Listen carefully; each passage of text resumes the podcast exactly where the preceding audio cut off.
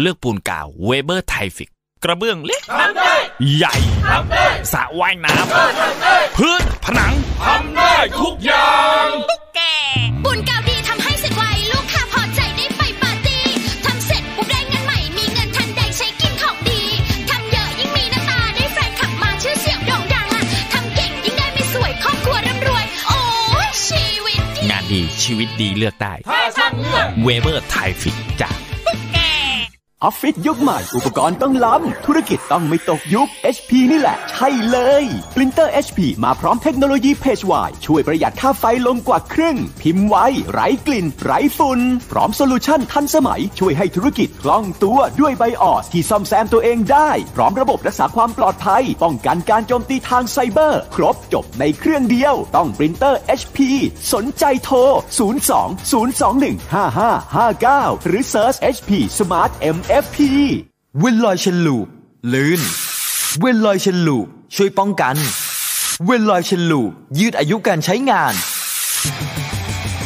สเปรย์น้ำมันฉีดโซ่คุณภาพสูง Veloil Chain Lube กระป๋องสีฟ้า ด้วยคุณสมบัติแทรกซึมลึกถึงก้านและข้อต่อ ช่วยให้ทนแรงดึง และแรงกระชากได้อย่างดีเยี่ยม ยืดอายุการใช้งาน ป้องกันสนิมและฝุ่น ช่วยหล่อลื่นได้ทั้ง สายคลัตช์สายคันเร่ง สายเบรก โซ่มอเตอร์ไซค์และจักรยาน โซ่ในโรงงาน ลวดโลหะ สายพานลำเลียง สเปรย์น้ำมันฉีดโซ่ Veloil Chain Lube มีจำหน่ายแล้วที่เดอะมอลล์ทุกสาขา และศูนย์บริการ Veloil ทั่วประเทศ สเปรย์น้ำมันฉีดโซ่ Veloil Chain Lube Veloil ลื่นเหลือล้นทนเหลือหลาย เจาะลึกข่าวเด่น วิเคราะห์เรื่องดัง พร้อมกรุยทางการค้า การลงทุน ตลาดอาเซียนและทั่วโลก ในแง่มุมที่คุณไม่รู้มาก่อน กับผู้เชี่ยวชาญตัวจริง อดุลโชตนิสากร ทุกวันจันทร์ถึงศุกร์เวลา9โมง45 ถึง 10 โมง ในรายการ Global ASEAN ทางมิติข่าว 90.5 Smart News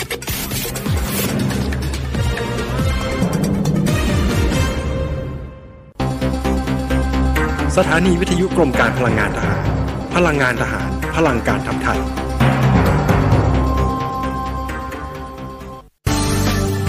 รายการ Insider Talk โดยธนงขันทองและทีมงาน น้ำมันเครื่อง Veloil Veloil ลื่นเหลือล้น ทนเหลือหลาย อรุณสวัสดิ์ท่านผู้ฟังทางมิติข่าว 90.5 นะครับ ในเวลาของรายการ Insider Talk วันนี้เราพบกันเช้าวันจันทร์ที่ 16 มีนาคม 2563 อยู่กับผมกิตติดิษธนดิษสุวรรณนะครับท่านผู้ฟังครับถ้าเรานับมาจนถึงตอนนี้ การระบาดนะฮะของเชื้อโควิด -19 ก็จะเกือบ 3 เดือนแล้วนะครับ คือถ้าย้อนไปอย่างสัปดาห์ที่แล้วเนี่ยมีรายงานข่าวนะครับ ว่าผู้ติดเชื้อรายแรก ในเมืองอู่ฮั่นมณฑลหูเป่ยจริง ๆ อาจจะย้อนไปได้ถึง เดือนพฤศจิกายนครับ แต่ว่าการที่เริ่มจะมีการระแคะระคายการรายงานกันในฝั่งของรัฐบาลจีนเนี่ยเริ่มต้นน่าจะเป็นช่วงเดือนธันวาคม จากนั้นสาธารณชนโลกถึงจะได้รับรู้ในช่วงปลายธันวาเข้าสู่มกราคมช่วงปีใหม่นะครับ จากนั้นการระบาดก็ขยายวงกว้างมากขึ้นมากขึ้น จากจีนไปสู่หลายประเทศในเอเชีย แล้วก็ปัจจุบัน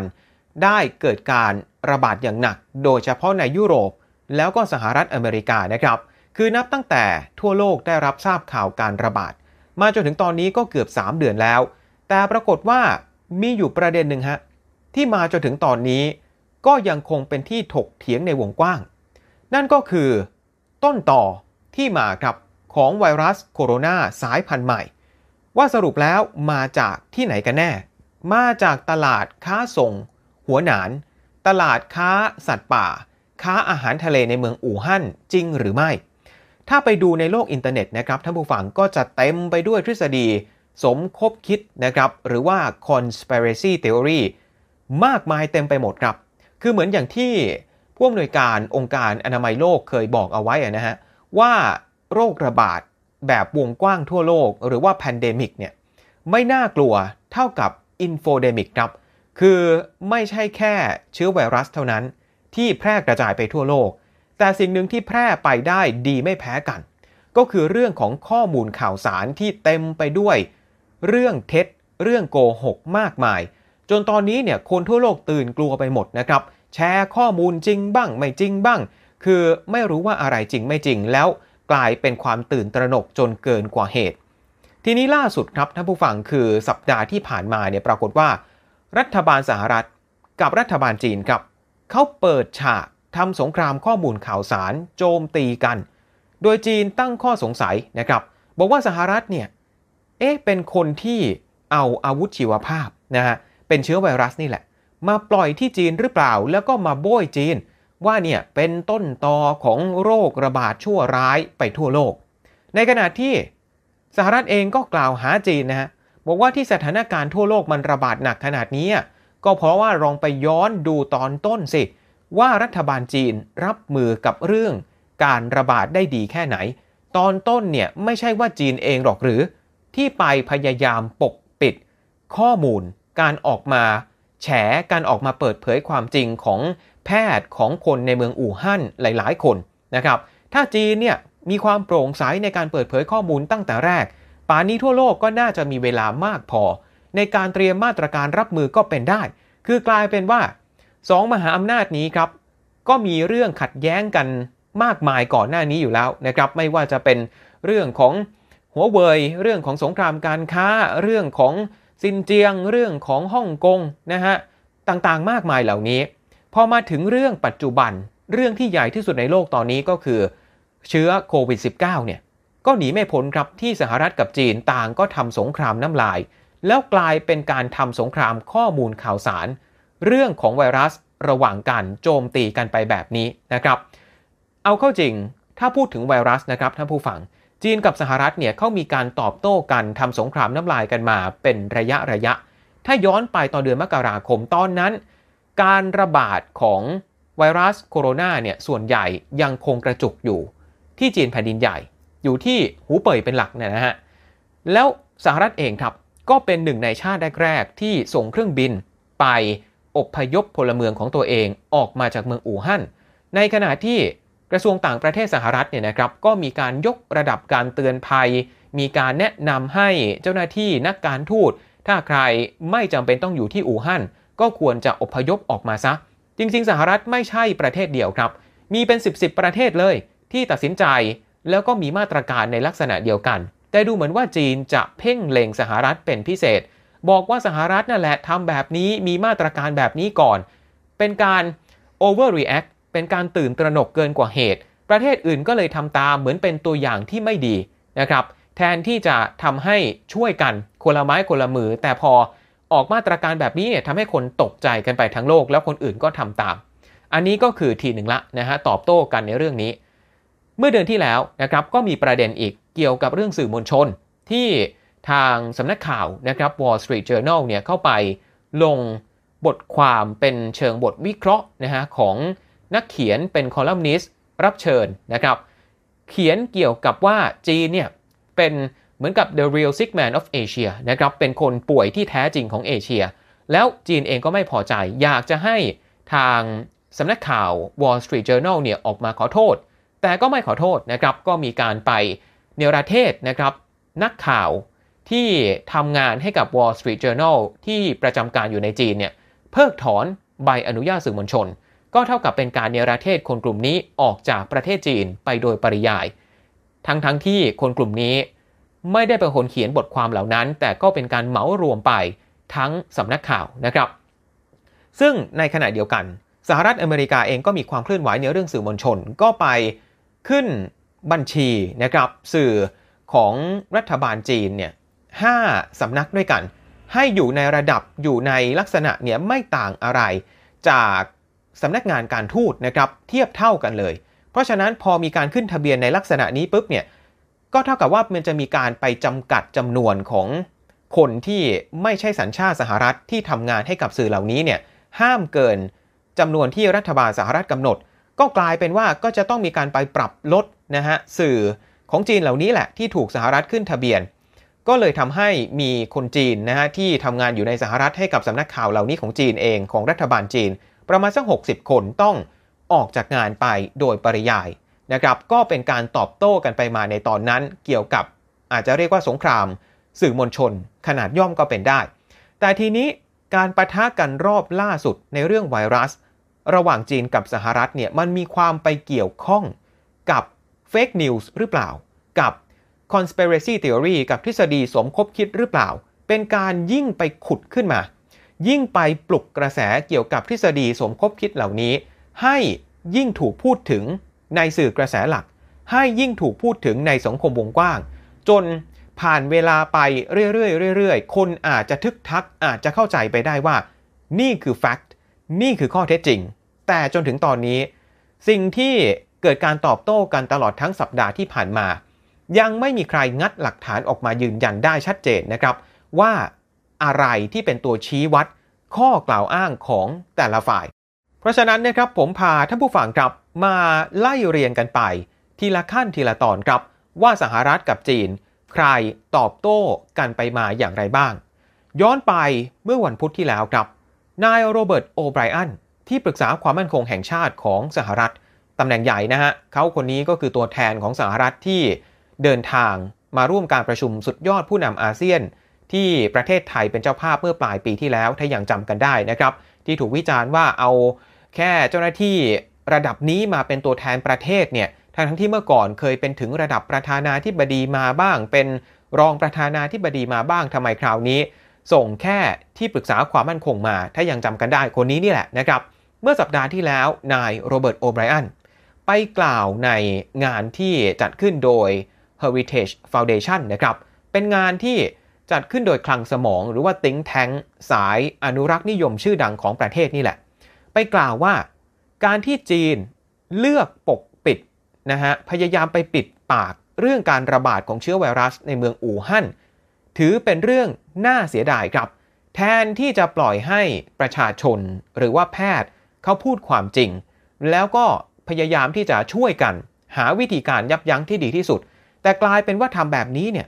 ทำให้ประชาคมโลกต้องเสียเวลาในการเตรียมตัวรับมือการระบาดไปถึง 2 เดือน วันถัดมาครับ โฆษกกระทรวงการต่างประเทศจีน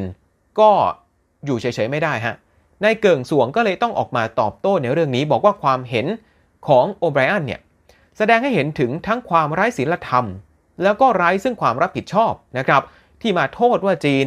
เป็นต้นต่อที่ทำให้สถานการณ์การระบาดทั่วโลกเลวร้ายกว่าที่ควรจะเป็น แล้วความเห็นนี้เนี่ยมันไม่ได้ช่วยให้สหรัฐไป รับมือกับการระบาดในประเทศที่กำลังเลวร้ายขึ้นทุกวัน ได้ดีขึ้นสักเท่าไหร่ เพราะฉะนั้นจีนก็เลยหวังว่า สหรัฐไม่ต้องมาโทษมาโบยคนอื่นในตอนนี้ เอาเวลาเอาทรัพยากรทุ่มเทแรงกายแรงใจเนี่ยไปให้กับความร่วมมือระหว่างประเทศมากดีกว่านะครับ แต่ทีนี้มันยังไม่หมดฮะมีอีกคนหนึ่งที่เป็นสมาชิกในทีมโคศกของกระทรวงการต่างประเทศของจีนนะฮะที่เพิ่งจะเข้ามาบรรจุใหม่ แต่ว่าไฟแรงเลยล่ะคนนี้ อายุไม่เยอะนะฮะแต่ว่าเรียกว่าสั่งสมชื่อเสียงมาจากการที่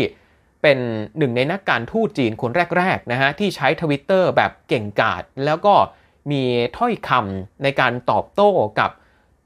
ฝั่งตรงข้ามเนี่ยโดยเฉพาะสหรัฐที่ค่อนข้างเผ็ดร้อนมา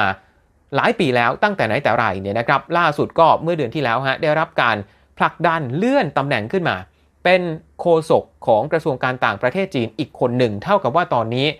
ที่จีนนะครับมีโฆษกกระทรวงต่างประเทศถึง 3 คน เขาคนนี้ชื่อว่านายเจ้าลี่เจียนครับนายเจ้าลี่เจียนเนี่ยไปตอบโต้สหรัฐผ่านทางทวิตเตอร์ส่วนตัวของตัวเองนะครับทวิตเตอร์เนี่ยก็ชัดเจนครับว่าเป็นโซเชียลมีเดียที่ปัจจุบันนี้มีการแชร์ข้อมูลเกี่ยวกับเชื้อโควิด -19 มีการถกเถียงกันมีทฤษฎีสมคบคิดมากมายเนี่ยแพลตฟอร์มนี้โซเชียลมีเดียนี้ทวิตเตอร์ถือว่าเป็นช่องทางที่ชาวเน็ตเนี่ยคุยกันมากที่สุดเนี่ยนะครับ ปรากฏว่านายเจ้าลี่เจียนครับ ทวีตเป็นภาษาอังกฤษ กล่าวหาว่าสหรัฐครับ เป็นฝ่ายที่ขาดความโปร่งใส แล้วก็ตั้งคำถามว่า แน่จริงสหรัฐตอบให้ได้สิ ว่าใครคือผู้ติดเชื้อคนแรกในสหรัฐ คนติดเชื้อจริง ๆ มีกี่คน โรงพยาบาลที่ให้การรักษาผู้ติดเชื้อ มีชื่อว่าอะไรบ้าง อยู่ในรัฐไหนบ้าง แล้วถึงกับตั้งข้อสังเกตตรงนี้นี่แหละนะครับที่กลายเป็นการหยิบยก เอาทฤษฎีสมคบคิด ขึ้นมากล่าวอ้าง นายเจ้าลี่เจียนบอกว่า กองทัพสหรัฐอาจเป็นผู้เอาเชื้อไวรัส มาปล่อยที่เมืองอู่ฮั่นเองก็ได้ เน้นนะฮะว่าใช้คำว่ากองทัพสหรัฐ แล้วก็ใช้คำว่าอาจจะไม่ได้เป็นการไปกล่าวหาชัดเจนว่าเป็นคนทำแต่ใช้คำว่าอาจจะทำก็ได้ อย่างไรก็ตามครับนายเจ้าเนี่ยก็ไม่ได้อธิบายเพิ่มเติมว่าเขามีหลักฐานอะไร มาประกอบคำกล่าวอ้างนี้หรือไม่อย่างไร แต่ว่าถ้าไปดูในโลกออนไลน์ก่อนหน้านี้ครับท่านผู้ฟังก็จะเห็นว่าทฤษฎีนี้เนี่ยที่บอกว่ากองทัพสหรัฐ เอาไวรัส ซึ่งเป็นอาวุธชีวภาพไปปล่อยที่จีน แล้วก็ไปโบยจีน ว่าเป็นต้นกำเนิดของไวรัส เป็นทฤษฎีที่มีการเผยแพร่ในสังคมออนไลน์ของจีนมาสักพักใหญ่ ๆ แล้วนะครับ บอกว่าทหารสหรัฐเนี่ยเอาเชื้อไวรัส เอาอาวุธชีวภาพนี้เข้าไปในเมืองอู่ฮั่นตอนที่ เมืองอู่ฮั่นนะครับเมื่อช่วงปลายเดือนตุลาคมปีที่แล้วเขาเป็นเจ้าภาพ จัดมหกรรมกีฬาทหารโลก ซึ่งงานนั้นเนี่ยมีทหารนะครับจากมากกว่า 100 ประเทศเข้าร่วม เฉพาะสหรัฐเองนะครับกองทัพก็ส่งทหารที่เป็นนักกีฬาเนี่ยไปร่วมหลายร้อยคนนะครับทฤษฎีนี้ไม่ใช่แค่ในจีนเท่านั้น ในประเทศศัตรูคู่อริของสหรัฐอย่างอิหร่าน ก็มีการเผยแพร่แบบ วงกว้างนะครับจนคนส่วนใหญ่เขาเชื่อกันไป ก็มีเหมือนกัน ไม่ใช่แค่จีนนะครับ อันนี้ก็คือสิ่งที่เกิดขึ้นในวันถัดๆมา วันศุกร์ที่ผ่านมาครับนายเกิ่งส่วงนะครับโฆษกของทางกระทรวงการต่างประเทศจีนนะครับ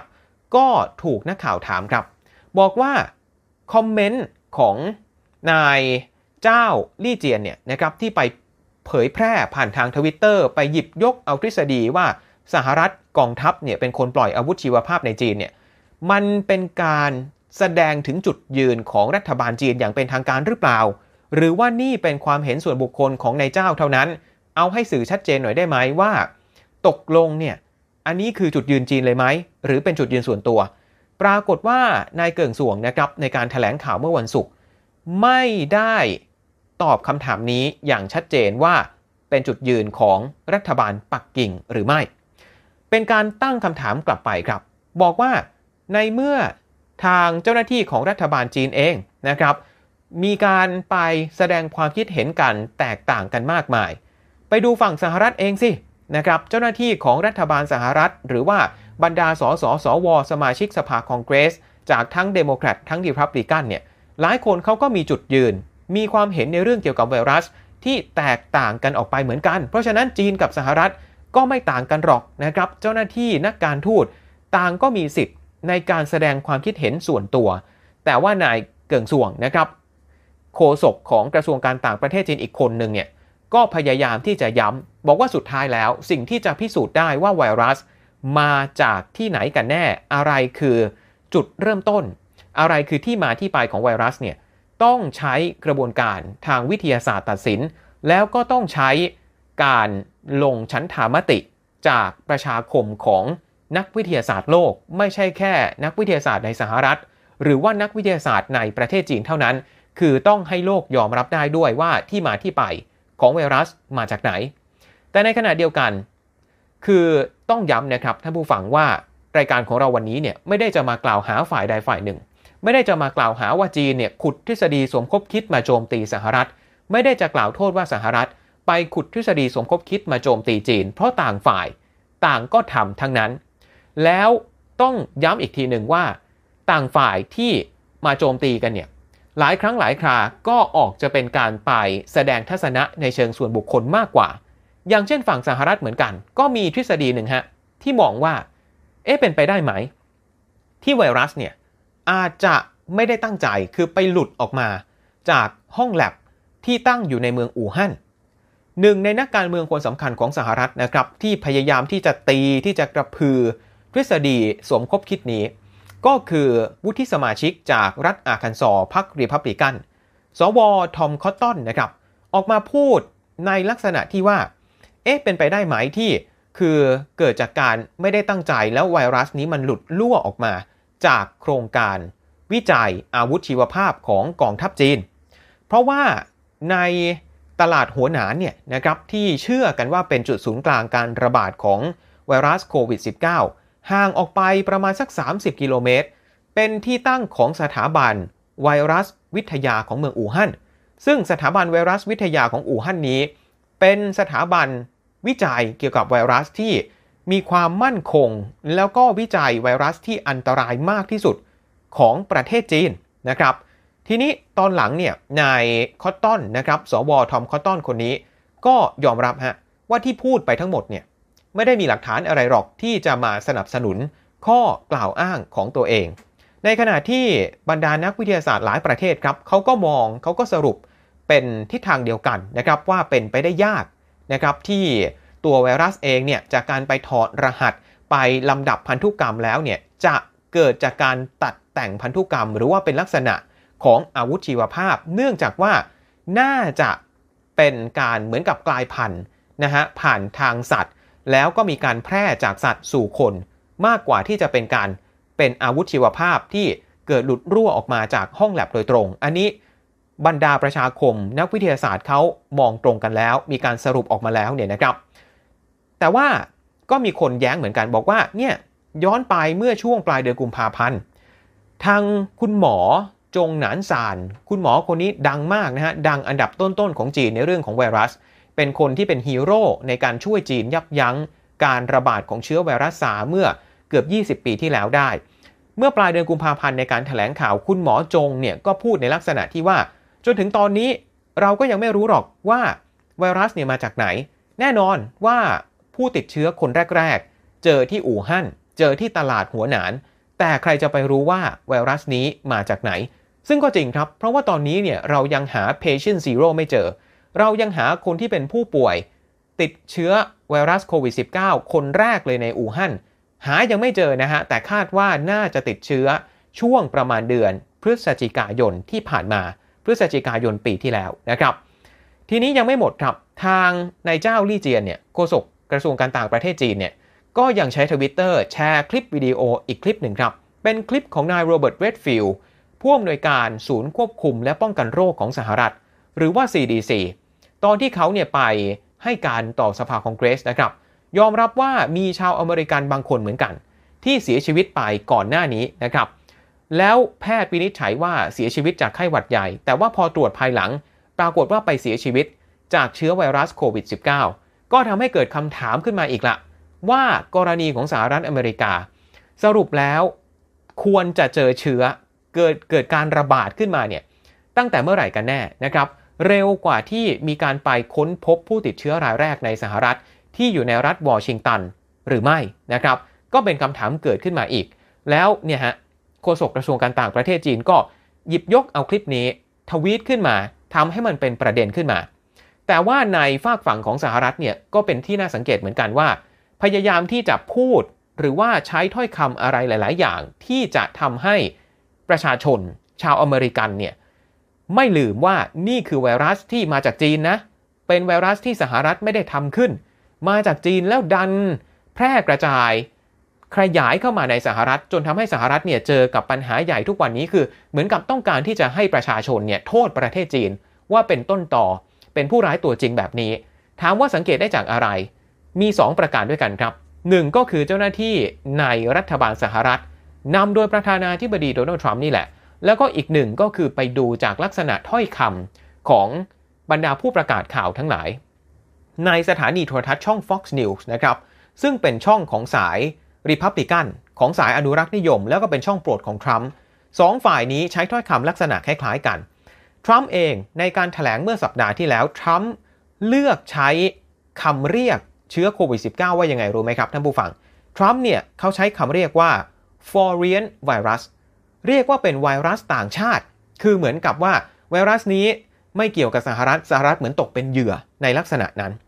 นายไมค์ปอมเปโอ รัฐมนตรีต่างประเทศก็เคยไปพูดว่า เรียกว่าอู่ฮั่นไวรัส คือองค์การอนามัยโลกเนี่ยเขาก็มีข้อกำหนดใหม่ ๆ ขึ้นมาแล้วนะครับ อยากที่จะให้เรียกด้วยชื่อวิทยาศาสตร์จริง ๆ อย่าไปเรียกตามจุดกำเนิด อย่าไปเรียกตามภูมิศาสตร์ เรียกตามประเทศ เหมือนกับอดีต อย่าไปเรียกว่า Chinese ไวรัสอย่าไปเรียกว่าอู่ฮั่นไวรัส เพราะว่ามันจะเป็นการไปเหยียดนะครับแล้วทำให้เกิดผลกระทบต่อคนจีนตามมาได้ อย่างที่เราเห็นฮะคนจีนเนี่ยก่อนหน้านี้เดินทางไปไหนมาไหนในตะวันตก ในยุโรปในอเมริกา มีการโดนเหยียด โดนมองด้วยสายตาดูถูกนะครับเนี่ยแหละนี่คือผลพวงที่อนามัยโลกเขาไม่อยากจะให้เกิดขึ้น แต่เจ้าหน้าที่ในรัฐบาลสหรัฐก็ยังคงหยุดไม่ได้ ที่จะเรียกด้วยคำเหล่านี้เหมือนกับเป็นการเตือน ไม่ให้ชาวอเมริกันลืมว่าไวรัสเหล่านี้ก็มาจากจีนนั่นแหละนะครับ ทีนี้ครับเรื่องมันก็ยังไม่จบแค่นี้ พอฝั่งของโฆษกกระทรวงการต่างประเทศจีนเนี่ยไปขุดเอาทฤษฎีสมคบคิดขึ้นมา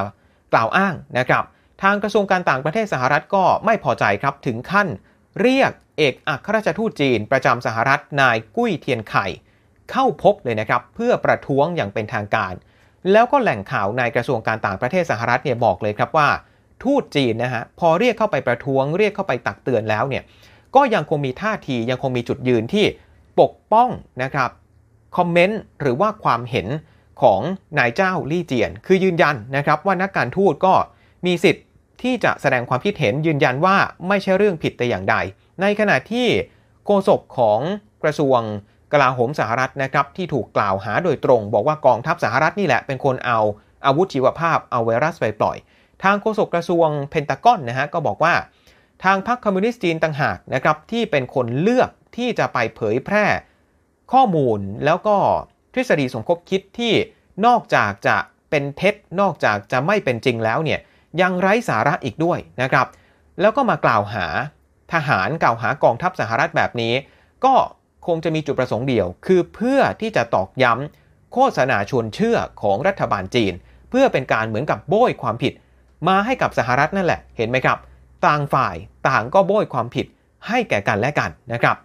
ทางผู้สื่อข่าวก็ไปถามประธานาธิบดีทรัมป์ครับ ว่าท่านครับได้ยินหรือเปล่าเกี่ยวกับเรื่องนี้เนี่ยที่มีนักการทูตจีนไป เอาทฤษฎีนี้เนี่ยมาใช้มาอธิบายถึงสิ่งที่เกิดขึ้นทรัมป์ก็บอกว่าอ๋อ ก็ได้ยินมาเหมือนกันนะครับ แต่ว่าก็ไปเห็นใน